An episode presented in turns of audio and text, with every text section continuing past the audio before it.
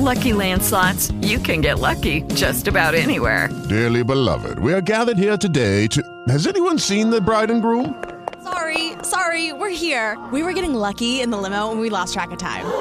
No, Lucky Land Casino, with cash prizes that add up quicker than a guest registry.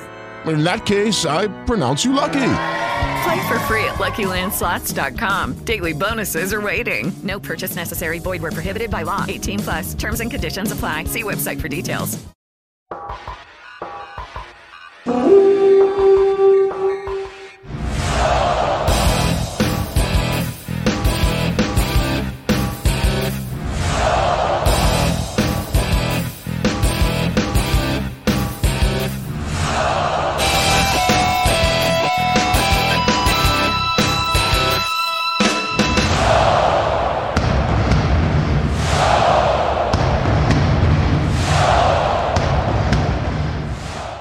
Dalle stelle alle stalle, un crollo verticale in tipico stile vichingo, che nemmeno le rivoluzioni di front office e coaching staff riescono ad evitare. Dall'idilliaca partita contro i Packers di Week 1 all'incubo di Philadelphia nel Monday Night che ha chiuso la seconda settimana NFL. Surclassati, stritolati, annichiliti dagli Eagles, inefficaci in attacco e impalpabili in difesa.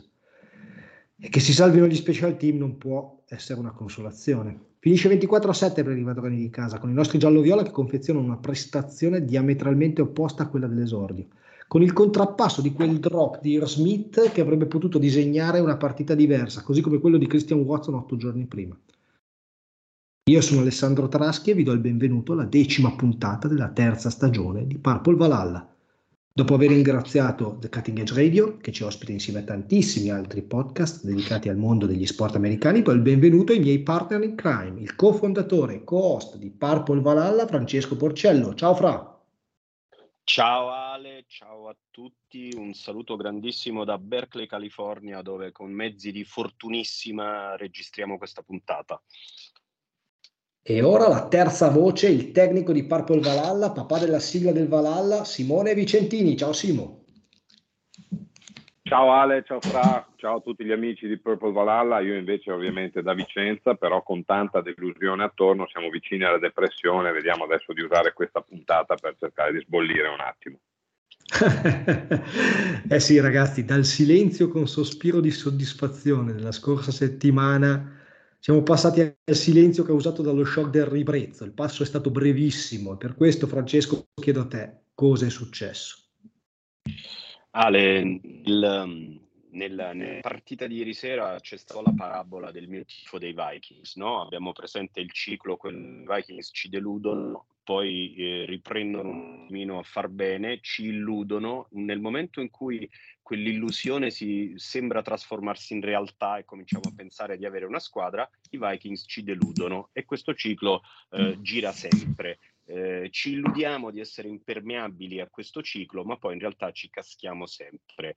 Eh, come accennavo prima, sono negli Stati Uniti per un breve viaggio e, e, e, coronavo un sogno, perché dopo la vittoria con Green Bay ho detto, caspita, sarò in America per il Monday Night contro gli Eagles, quindi per una volta, sai, invece alle due di notte di vederlo a casa in silenzio, non, senza urlare troppo per non svegliare i vicini, quasi sempre anche da solo, era la possibilità di vedere una partita insieme a persone appassionate di football. Eh, ieri sera ho avuto la possibilità di guardare i primi due quarti insieme a Bill Musgrave, il nostro vecchio offensive coordinator, che è l'offensive coordinator di Cal. Quindi diciamo che la cornice era idilliaca. Sì, in settimana si era preso a parlare di Kirk Cousins MVP, dei Vikings che finalmente giocavano un attacco diverso, che comunque e Donatel era stato in grado di coprire un po' le magagne. Probabilmente abbiamo un po' sopravvalutato i Vikings e la loro, e la loro prestazione e questa settimana c'è stato il classico capitombolo, il ritorno alla realtà con, con, la partita di ieri sera. Per rispondere più, diciamo, in maniera più diretta alla tua domanda, vale a dire che cosa è successo, eh, credo, credo che sia stato scritto qualcosa di molto giusto in queste ore, e cioè che siamo in quel, in quel punto intermedio tra la squadra di Green Bay e la squadra di ieri sera, nel senso che con Green Bay sono andate bene tantissime cose, ieri sera essenzialmente eh, non è andata bene neanche una. Questa è comunque una squadra eh, dei veterani che comunque iniziano ad avere una certa età e con dei giovani che comunque ancora si devono affermare e come giustamente dici sempre tu, e poi lascio la parola a Simone, Vegas non è stata costruita perdendo scommesse, quindi quando Vegas ci ha dato quelle 9, 9 vittorie e mezzo eh, di, di, previsione per quest'anno, probabilmente quelli sono i Vikings. Poi magari eh, ovviamente an- analizzeremo un po' più nel dettaglio quello che è successo, però questo così è la mia, è la, è la mia analisi iniziale di, di quello che ho visto. Simo, Simo, tirami sul morale, cosa salviamo di questa prestazione? Ma mi sa che hai scelto la persona sbagliata per tirarsi sul morale perché eh, guarda, dopo una nottata del genere e tre ore di sonno sveglio ancora con il fastidio addosso. Allora, eh, salvare, ma veramente da salvare c'è poco. Lo dicevi tu all'inizio, se parliamo di salvare nel senso che una delle fasi abbia funzionato, beh, è quella degli special team, perché non possiamo dire niente di buono dell'attacco, niente di buono della difesa, l'attacco si è limitato a un drive di un certo livello, anzi un drive veramente buono, veramente perfetto, il limite della perfezione in tutta la partita, la difesa veramente pochi drive perfetti, anzi tendenti allo zero. Quindi sì, salviamo lo special team, ma non credo che esistano nella storia squadre che hanno vinto il Super Bowl, ma neanche la division, e neanche siano andati ai playoff solo con lo special team quindi credo che non basti e di conseguenza guarda, è, una, è, è, un problema trovare un modo per tirarti sul morale guardando la prestazione di ieri sera. Accidenti a voi, accidenti a voi, accidenti a voi. Ragazzi, allora entriamo, entriamo, veramente nel dettaglio dei dettagli. Proviamo a guardare un po' con i singoli. Ditemi chi vi ha deluso di più e perché. Io vi dico soltanto una cosa. A me quello che preoccupa tantissimo è che non riusciamo più a correre, cioè i problemi sono tantissimi, o meglio, ne sono emersi tantissimi perché pensavamo ce ne fossero molti meno solo 8-9 giorni fa. Quello che però eh, secondo me è stato un filo conduttore, perché anche contro Green Bay non siamo stati particolarmente brillanti, è un gioco di corsa che mi sembra essere particolarmente, tra, oltre che trascurato, anche poco efficace. Ma lascio a voi la parola per sentire un po' di più sui singoli. Vai Francesco. Allora, ehm, sarei d'accordo con te nel, nel, come si dice, nel criticare il gioco di corsa, però poi andando a vedere abbiamo tentato nove corse noi ieri. Eh, non puoi dare la palla a Dalvin Cook sei volte e poi invece fare andare in tasca eh, a, a lanciare Casins 46. Quindi una cosa, mh, consentimi, eh, più che un giocatore chi mi ha deluso ieri sera, o meglio chi mi ha ricordato alla fine poi di essere un rookie offensive coordinator, è stato proprio Kevin O'Connell. Eh, non credo che ci abbia capito molto in termini di game plan contro Philadelphia. Poi andiamo a parlare della difesa, ma la difesa che non può deludere la difesa dei Vikings perché quella è la difesa dei Vikings con i giocatori che ha. E invece una cosa che non si era mai vista da tanto tempo è l'attacco così sterile. Eh, dal, dal, massacro di Natale del 2020 contro i Saints Ale, eh, i Vikings non perdevano una partita con un distacco maggiore eh, di 8 punti. Eh, ieri eh, è vero, eh, è vero che quel passaggio a Irv Smith è, è stato un po' no, lo, lo sliding doors di questa partita però ci sono tutta una serie di cose, ragazzi, che magari se apriamo la discussione chiedo anche a voi la vostra opinione. Ci sono delle cose che non mi convincono. Cook lo mettiamo ricevitore, lo spostiamo di qui, lo spostiamo di là, lo usiamo eh, alla Divo Samuel, lo usiamo in questo modo e poi gli dai sei, eh, come si dice, eh, sei corse e quattro lanci. Quindi Cook è completamente estraniato dal gioco offensivo dei Vikings e, e, e, idem dicasi per quanto riguarda il gioco di lanci se non ti chiami Justin Jefferson. Abbiamo parlato di quanto Justin Jefferson sia forte, di quanto necessitasse di, eh, di vedere la palla più spesso, probabilmente, forse eh, abbiamo, siamo passati da un estremo all'altro. Jefferson ieri ha visto 12 palloni, ne ha presi 6 per 48 yard e eh, e diciamo estromettendo quasi del tutto dalla, diciamo, dal, dal, dal, concetto di gioco Thielen, Irv Smith e KJ Osborne. Eh, non ho capito onestamente quale fosse il game plan ieri sera perché non è stato stabilito in alcun modo un gioco di corsa, si è andato a cozzare contro la secondaria degli Eagles che comunque è una signora è una signora secondaria e infatti dal, dal superuomo che tutti abbiamo eh, acclamato la settimana scorsa, Jefferson ha, non, non, voglio dire che ha fatto un passo indietro, però diciamo che è ancora un giocatore che se si ritrova francobollato da un cornerback nel, che in un momento di, eh, di grandissima grazia, perché eh, ragazzi eh, bisogna dirlo, eh, al, di là, al di là dei due intercetti, Darius Slay ieri sera a Jefferson essenzialmente non gli ha fatto vedere palla. Quello che voglio dire in, in conclusione è questo. Eh, mentre appunto il drop che c'è stato nel primo drive eh, contro i Packers probabilmente ha cambiato un po' la partita, io credo che ieri sera, se anche si fossero giocati 40 quarti invece di 4, i Vikings non avrebbero mai fatto niente, perché era proprio come se il game plan con il quale ci siamo presentati dal punto di vista offensivo era completamente eh, sbagliato e ho sentito di nuovo quel cattivo odore che sento quando si parte in maniera sbagliata e la squadra non fa aggiustamenti, perché poi credo che la cosa più grave che io ho visto ieri sera è stata che negli ultimi due quarti i Vikings hanno fatto zero punti.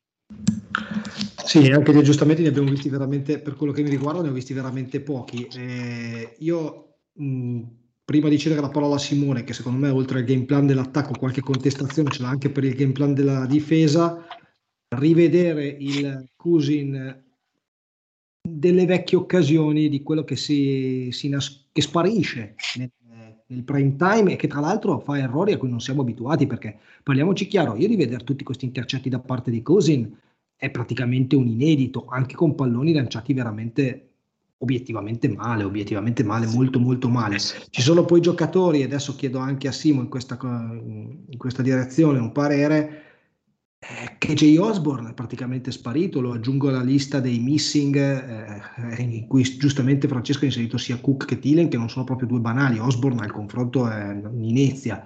E poi anche in difesa, anche in difesa eh, Simo, allora Densler ha sbagliato probabilmente su un'azione in cui non ha seguito chi doveva seguire e dopo non so, panchinato o non panchinato, non si è più visto, abbiamo visto Evans che per carità ha fatto discretamente, niente di clamoroso, ma ha fatto benino. Cioè, tante, sono tante le situazioni da, da, guardare in questa squadra. Cosa ne pensi? Mi sembra che siano ancora tanti lavori in corso, cioè tanti tentativi, tante prove, tante, eh, non so, probabilmente si cerca anche di di capire quali sono effettivamente i limiti di alcuni giovani contro, contro, le prime squadre, i giovani che non hanno avuto la possibilità di giocare in pre-season o che hanno giocato poco in pre-season o che in pre-season ha giocato contro le seconde e le terze scelte o comunque eh, diciamo squadre non complete, magari adesso si sta cercando di, di, di, di capire cosa possono fare a questo livello. Infatti l'ho letta sinceramente il, la sostituzione di Densler, l'ho letta solo e unicamente come ok, la partita è andata, eh, non mi cambia sicuramente un corner, do del tempo in campo a Caleb Evans per, eh, appunto, per dargli qualche minuto, minuto in campo. Io, io, però allora faccio il cattivo, Simo, perché non togliere Patrick Peterson a quel punto? È difficile togliere Patrick Peterson, non tanto per, le prestazioni in campo quanto penso più al peso del, del, nome. E quindi a maggior ragione in quella situazione lì se devo scegliere eh, evito di diciamo far storcere il naso a un personaggio così importante dal punto di vista del carisma, dello spogliatoio, del, della carriera, eh, che come dicevo prima un corner a quel punto lì non mi cambiava niente eh, tolgo Dentler, lascio dentro Peterson che, che, che così è tranquillo e fare ragazzino. Eh, cioè, mi sembra l'unica lettura possibile perché sì, insomma, Dentler aveva fatto cose buone, così come aveva fatto la, la penalità più stupida dell'universo, eh, aveva perso l'uomo, però insomma non mi sembrava il più disastroso di tutti lì in mezzo che, che dovesse essere cambiato. Io l'ho letta semplicemente così. E, al di là di quello, credo che eh, anche vabbè, a livello offensivo avete detto tutto voi. Io la, la delusione maggiore ce l'ho anch'io su Cousins eh, ma perché la settimana scorsa avevo addirittura scomodato Ralph Baldo Emerson nella speranza che quella frase fosse l'inizio di un qualcosa, adesso il povero Emerson si sta rivoltando nella tomba perché ho parlato di Cousins citando lui e me lo merito giustamente, per cui, per cui la delusione più grande in assoluto è quello.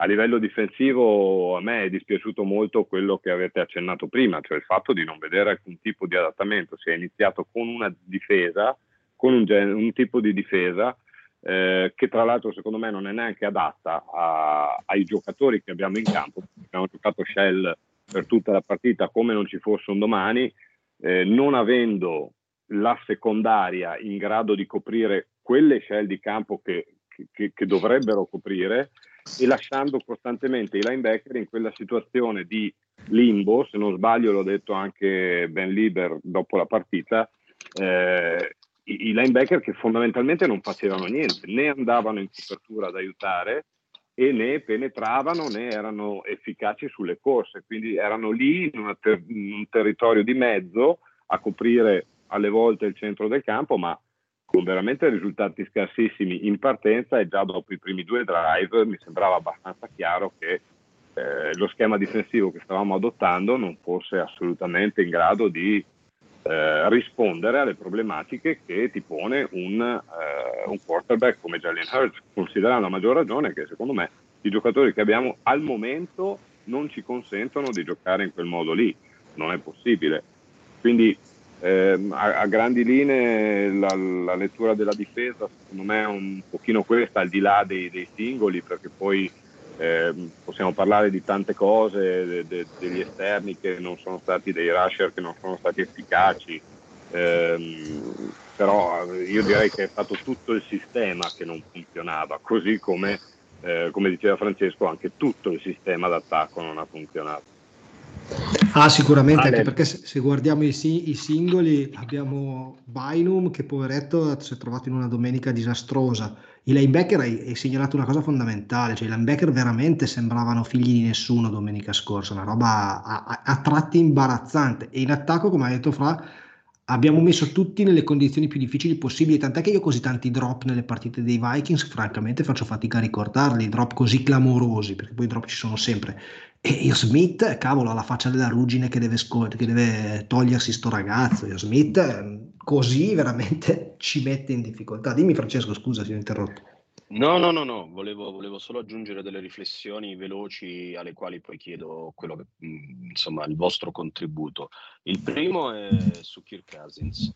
Um, io non sono rimasto deluso da Cousins ieri sera per un semplice motivo. Cousins alla detta alla maniera di Dennis Green, Cousins è quello che noi pensiamo che sia, e cioè Kirk Cousins ha 34 anni, quasi 35, ma veramente c'è gente che pensa che adesso arriva un altro allenatore e magicamente a 34 anni si trasforma in Tom Brady? Kirk Cousins è quello che è, e non può a 34 anni improvvisamente la gente continua, continuare a a riempire pagine di, di, di, chat e cose del genere dicendo perché adesso arriva questo, allora Kirk fa questo, fa quello, fa su. Kirk è quello che tutti sappiamo che è.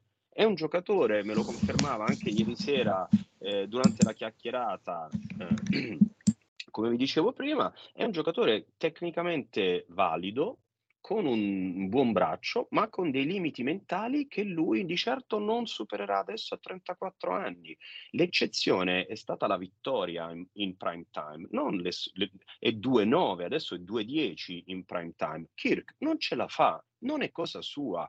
E, e, e, vi dirò di più, tutta questa attesa stile Fortezza Bastiani, no? che arrivino i tartari e che arrivi quindi un Kirk che non abbiamo finalmente visto, che si, che si girerà pagina e tutto, è perché, è perché vogliamo illuderci, perché onestamente l'unico cambiamento che ci sarà in Kirk è che tra poco comincerà la naturale regressione legata all'età perché non è neanche più un ragazzino, però Kirk è questo, E quindi mi, fa sorridere che la gente invece veramente, al di là delle prese in giro e tutto quanto, perché un po' così le ho prese queste cose, un po' come prese in giro, eh, la gente parla di Kirk Cousins come di possibile MVP. Kirk farà la sua buona stagione, farà i suoi 30 touchdown pass, 10, 12, eh, 13 intercetti, le sue 4.000 yard e non ci farà vincere niente di quello che conta, come ha sempre fatto.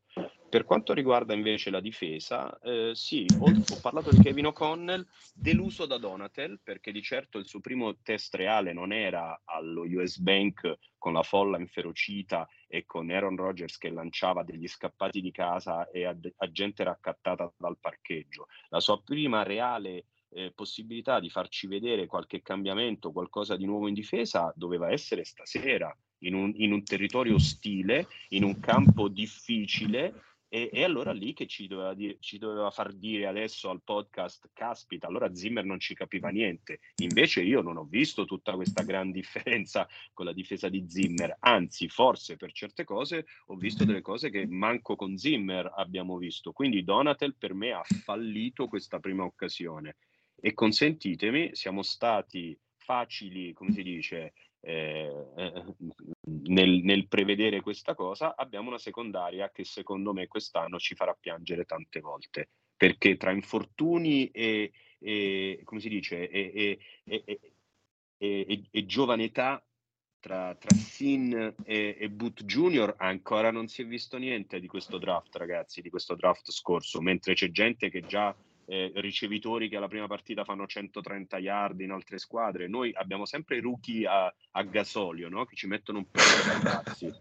E Patrick Peterson, ragazzi, smettiamola di difenderlo, è imbarazzante. Se fosse stato qualcuno con un altro nome, eh, lo avremmo insultato per tutto il podcast. Patrick Peterson era pietoso, pietoso ieri sera, perché vi ricordo che comunque era sempre Patrick Peterson che poi si era perso il ricevitore di Green Bay nella prima azione offensiva della partita scorsa. E lo dico a bassa voce perché lui ha giocato qui a, a college e sono nei corridoi dove praticamente lui si allenava. Bynum, eh, eh, come direbbe Bonucci, ne deve ancora mangiare tanta di pasta prima di, insomma, di, di, di, fare qualcosa di buono e i problemi sono tutti lì, sono tutti nella secondaria, oltre che, che tra l'altro poi eh, eh ha, ha, concesso, secondo me, veramente troppo a, a Jalen Hurts e lui ti ha tirato fuori, ragazzi, tra corse e lanci 400 yard soltanto lui. Adesso io ditemi quello che volete, ma veramente 400 yard a, a, Jalen Hurts, eh, cioè, non lo so. Mm. Vabbè, questa, sett- questa, settimana si parlerà di Hurts MVP a questo punto. esatto, meno male, no, de- usciamo detto, dalla spotlight. No, detto, de- detto di, di Hurts, di cui sicuramente si parlerà in quei termini per, per un po' di giorni, io, io, credo che Cousin, cioè, sinceramente speravo che Cousin facesse dei passi avanti e lo spero vagamente ancora, perché sinceramente i tre intercetti non, e i lanci che gli ho visto fare non sono neanche del Cousin che conosciamo, del Cousin eh, solito, perché tre intercetti eh, per uno che tiene particolarmente, e l'abbiamo visto tante volte alle statistiche, sono qualcosa che mi fanno pensare a una prestazione davvero fuori norma un po' da parte di tutti. E infatti io in questo senso, Simone, eh, ridandoti la parola, ti chiedo, ma quali sono i veri Vikings? Io nelle pagelle di Addo l'ho detto, troppo belli per essere veri quelli contro Green Bay, troppo brutti per essere veri quelli che abbiamo visto questa, quest'ultima settimana nel Monday Night a Filadelfia. Sì, sì, cioè, immagino che ci, sia, ci debba essere dell'equilibrio in questo momento, insomma, la settimana scorsa probabilmente avevamo tutti voglia di quella vittoria, voglia di, di, un record positivo anche che non arrivava da un po' di, di tempo e, e, quindi ci siamo lasciati un attimino trascinare, però eh, io concordo con quello che dici, non, non credo che siamo questi.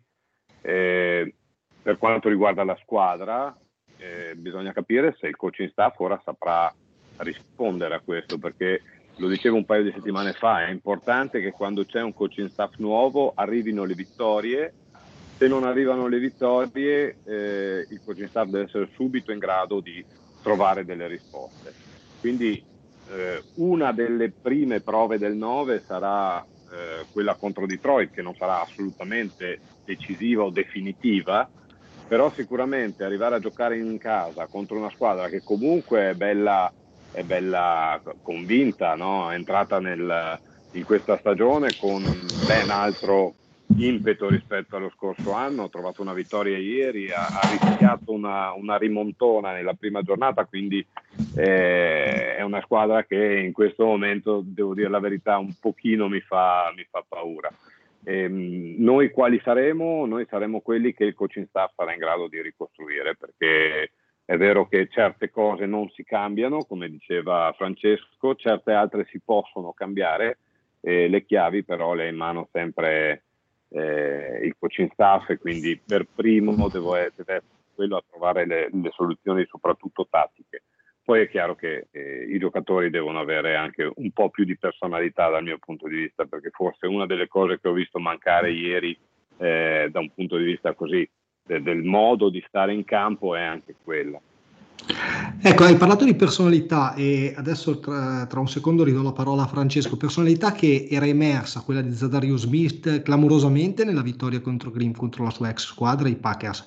A, certo a Philadelphia, secondo me, anche lui si è visto poco a livello di personalità e se mancano lui e Patrick Peterson, per me resta la squadra a livello di leader solita che conosciamo e in quello sono d'accordo con Francesco che certi caratteri non si cambiano e i nostri caratteri, ahimè, sono quelli che sono, l'abbiamo detto in, negli ultimi due anni, l'abbiamo detto mille volte.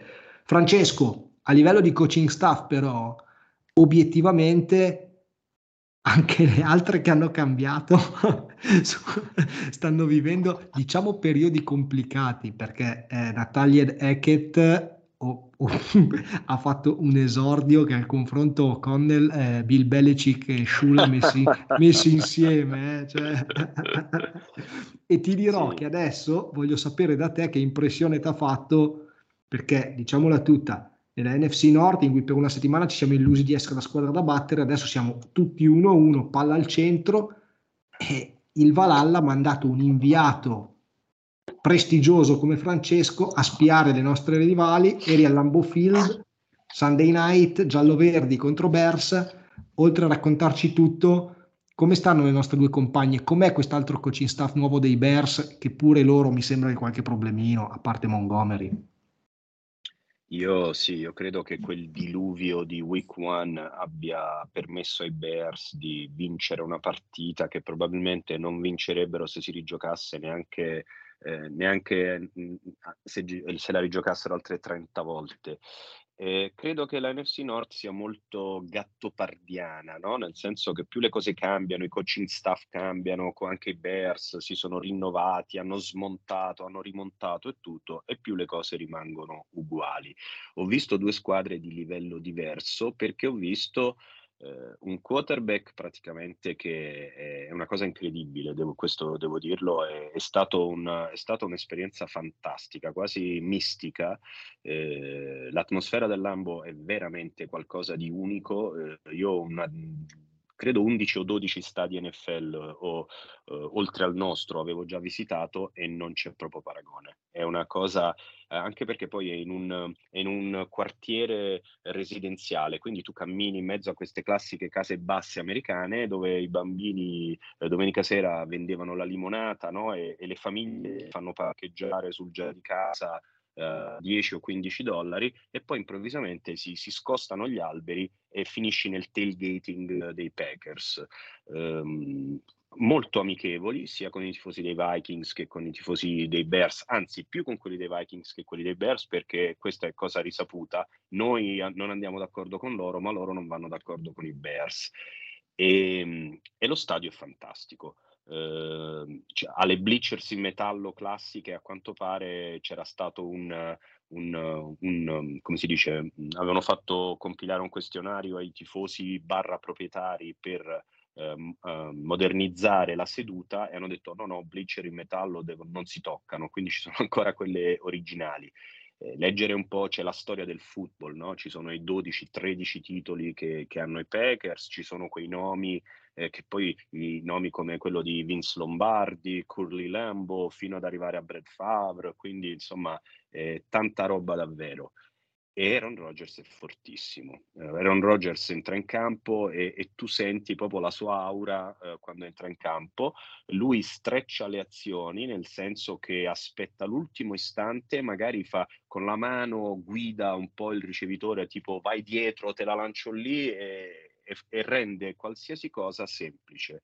In più, eh, qualche video l'ho, l'ho, già caricato, ho avuto l'opportunità di essere a bordo campo per il riscaldamento e ha, una, ha un motion, no? un follow through e un motion che sono praticamente, va bene odiare Green Bay perché quello continuo a farlo, eh, però da amante del football, ragazzi, mi sono innamorato sportivamente, o meglio, lo ero già, ma veramente, veramente mi ha colpito. Ripeto, eh, c'è una classe di differenza, eh, c'è una classe di differenza e ho visto, eh, Ale, sembrava quelle partite di Coppa Italia tra una squadra di A e una squadra di B, è presente? sì, e non è un complimento per i poveri Bears. no, no, no, no. Eh, l'unica cosa...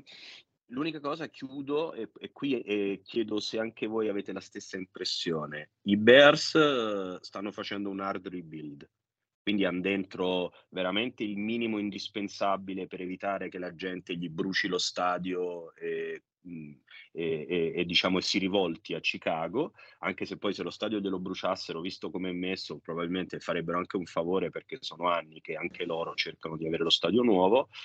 E, e questa è la cosa diversa. Eh, una cosa infatti che, sulla quale riflettevo è che Jalen Hurts è un rookie da 1,6 milioni a stagione, Kirk Cousins ne costa 35 e quindi mi, non perché lo so come funziona no? il concetto di contratto rookie, contratto poi dopo che sei rookie, però quello che voglio dire è questo, io rimango della mia idea.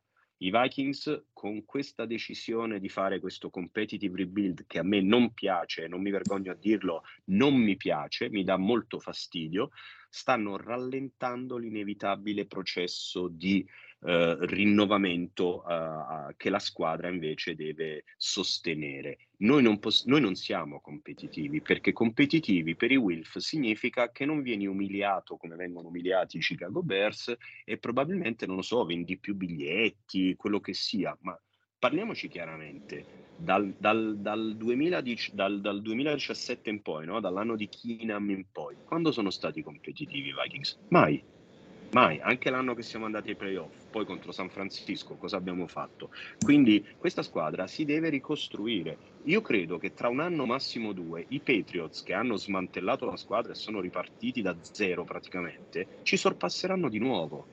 E noi siamo ancora qui a galleggiare e a parlare di ah ma di qui ma di lì perché dobbiamo portarci un quarterback da 35 milioni a cosa mi serve come diceva Simone eh, la difesa è quella che è questa non è una difesa che ti fa andare lontano nei playoff. Simo, ti chiedo, chiedo il tuo intervento, ma veramente pensiamo di andare a giocare contro Tampa Bay, contro i Rams, contro queste squadre con questa difesa? Evidentemente sì, nel senso che questa è la difesa che abbiamo, quindi probabilmente nelle intenzioni c'è di, di andare avanti così, o comunque questo è quello che è stato costruito dal coaching staff di lì a pensare di riuscire a farlo effettivamente il passo è, è decisamente lungo a vedere da, da, da, quello che abbiamo potuto vedere ieri e qualcosa la settimana scorsa e lasciamo, lascio il giudizio in sospeso perché chiaramente eh, poi certo. essere smentiti in queste cose ci si mette un attimo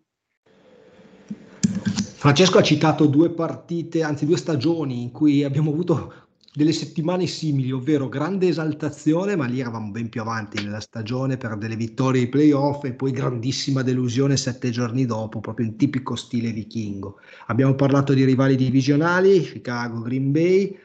Simone ha introdotto leggermente l'argomento Detroit perché domenica alle 7 ora italiana i Vikings aspettano la US Bank Stadium i Detroit Lions Squadra tonica, sono d'accordissimo con quanto ha detto Simo, che in attacco produce tantissimo, con Amon Russell Brown e Swift, che sinceramente stanno facendo delle stagioni da All Pro. Hanno perso di poco contro questi Eagles che ci hanno livellato e hanno superato Washington nell'ultimo turno.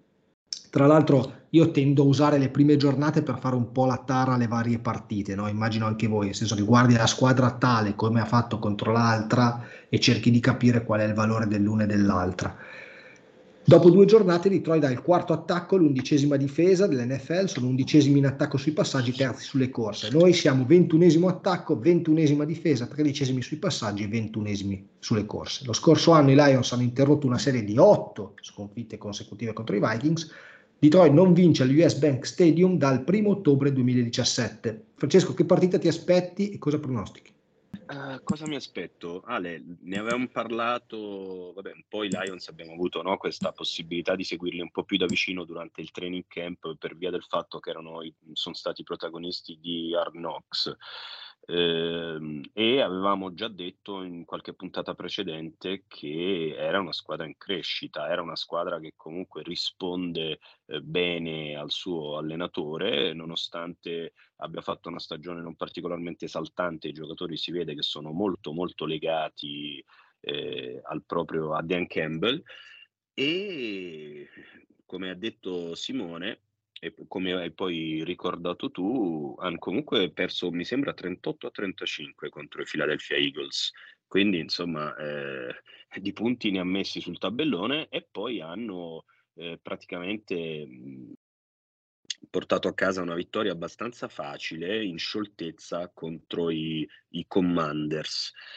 Io credo che questa sarà una partita estremamente difficile per tutta una serie di motivi, perché poi comunque io credo che qualche tarlo in testa poi la squadra adesso ce l'avrà dopo la prestazione di ieri sera, perché ehm, magari mi sbaglio, però ci sono delle sconfitte che uno dice sì, vabbè, però e ci sono tutta quanta una serie di, eh, diciamo, no, di asterischi o comunque di eccezioni. E poi ci sono le, le, le, le batoste come quella di ieri sera. E, quindi credo comunque che i Vikings vinceranno, credo che raddrizzeranno un attimino la, la, stagione, ma credo che non sarà una partita facile, anche perché tu ricordavi che è tanto che non vincono da noi, ma l'anno scorso ci è voluto un rimontone epico perché stavano già vincendo lo US Bank. Quindi vedo i Vikings uh, vincenti, magari un, con un punteggio abbastanza tirato, tipo 28 a 24.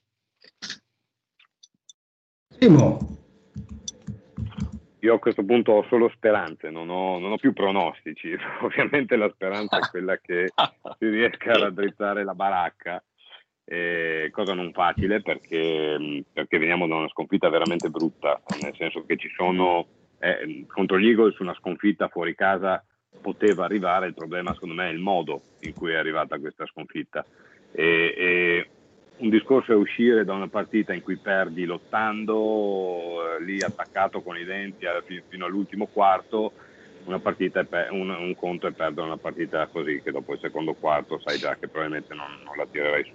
Quindi eh, io ho la, la, speranza che riusciremo a vincere, eh, se torneranno i Vikings visti contro i Packers, almeno dal punto di vista, come dicevo prima, della personalità, della, della voglia, della determinazione, eh, secondo me si può vincere e, ehm, e mi fermo qui, lascio in sospeso.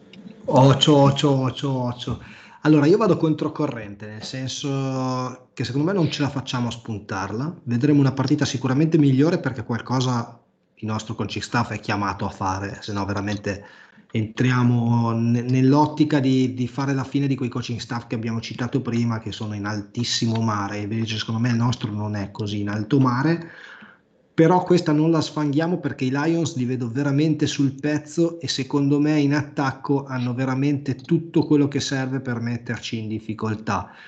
E, e, quindi credo stavolta la si vada a perdere, la si perde di poco, secondo me sarà ad alto punteggio, dico 31-28 per i, eh, per i Lions questa volta, quindi speriamo, speriamo, visto che parliamo di speranze, di grandi speranze, di esserci sbagliati. Segnalo che non abbiamo parlato di linee d'attacco, ne abbiamo parlato poco perché, perché vuol dire che avevamo tante altre cose negative da sottolineare. Sì. E, e se, e, Ale, secondo... un'altra, cosa che, sì. un'altra cosa che, della quale non abbiamo parlato è del fatto che abbiamo di nuovo visto una gestione scellerata dei timeout e, e degli ultimi due minuti. E, eh, come giustamente hai detto, scusami se ti ho interrotto, eh, avevamo talmente tante cose brutte di cui parlare che non abbiamo parlato del fatto che gli ha regalato comunque tre punti O'Connell alla fine del secondo quarto, con quel time out che non si è capito perché l'ha chiamato e essenzialmente ha dato a Fia la possibilità comunque di avvicinarsi e di calciare quel field goal, che se la partita poi fosse stata più tirata, ti assicuro che se ne sarebbe parlato, perché poi eh, abbiamo sempre detto che Zimmer non era particolarmente capace, non mi è piaciuta, non mi è piaciuta la gestione degli, degli ultimi due minuti del secondo quarto da parte del nostro head coach.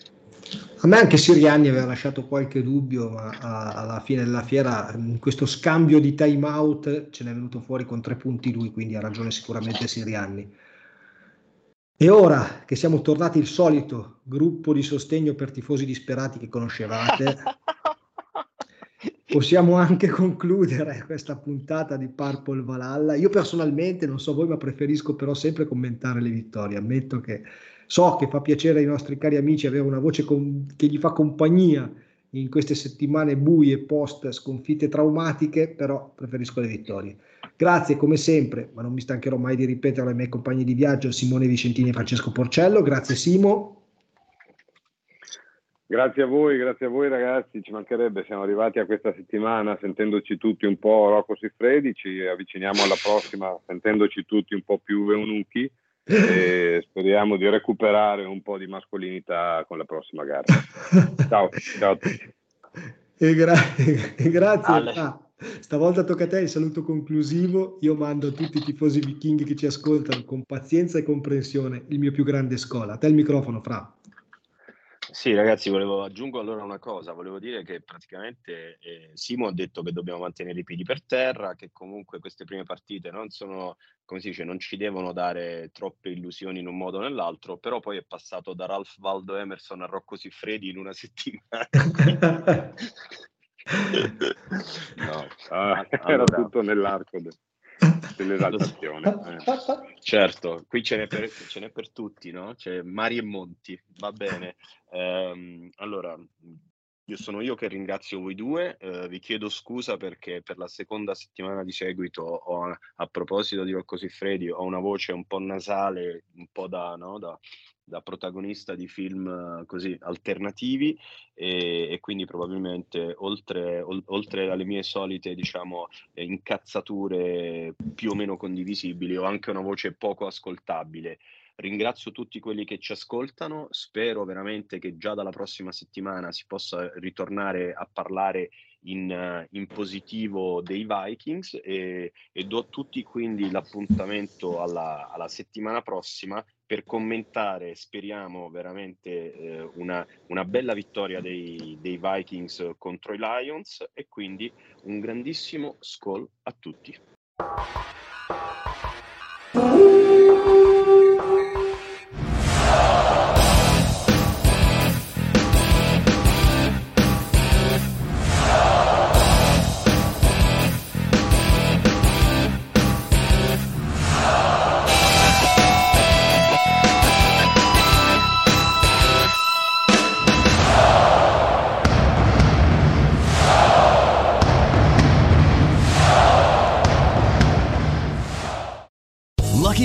Casino asking people what's the weirdest place you've gotten lucky? Lucky? In line at the deli, I guess? Aha, in my dentist's office.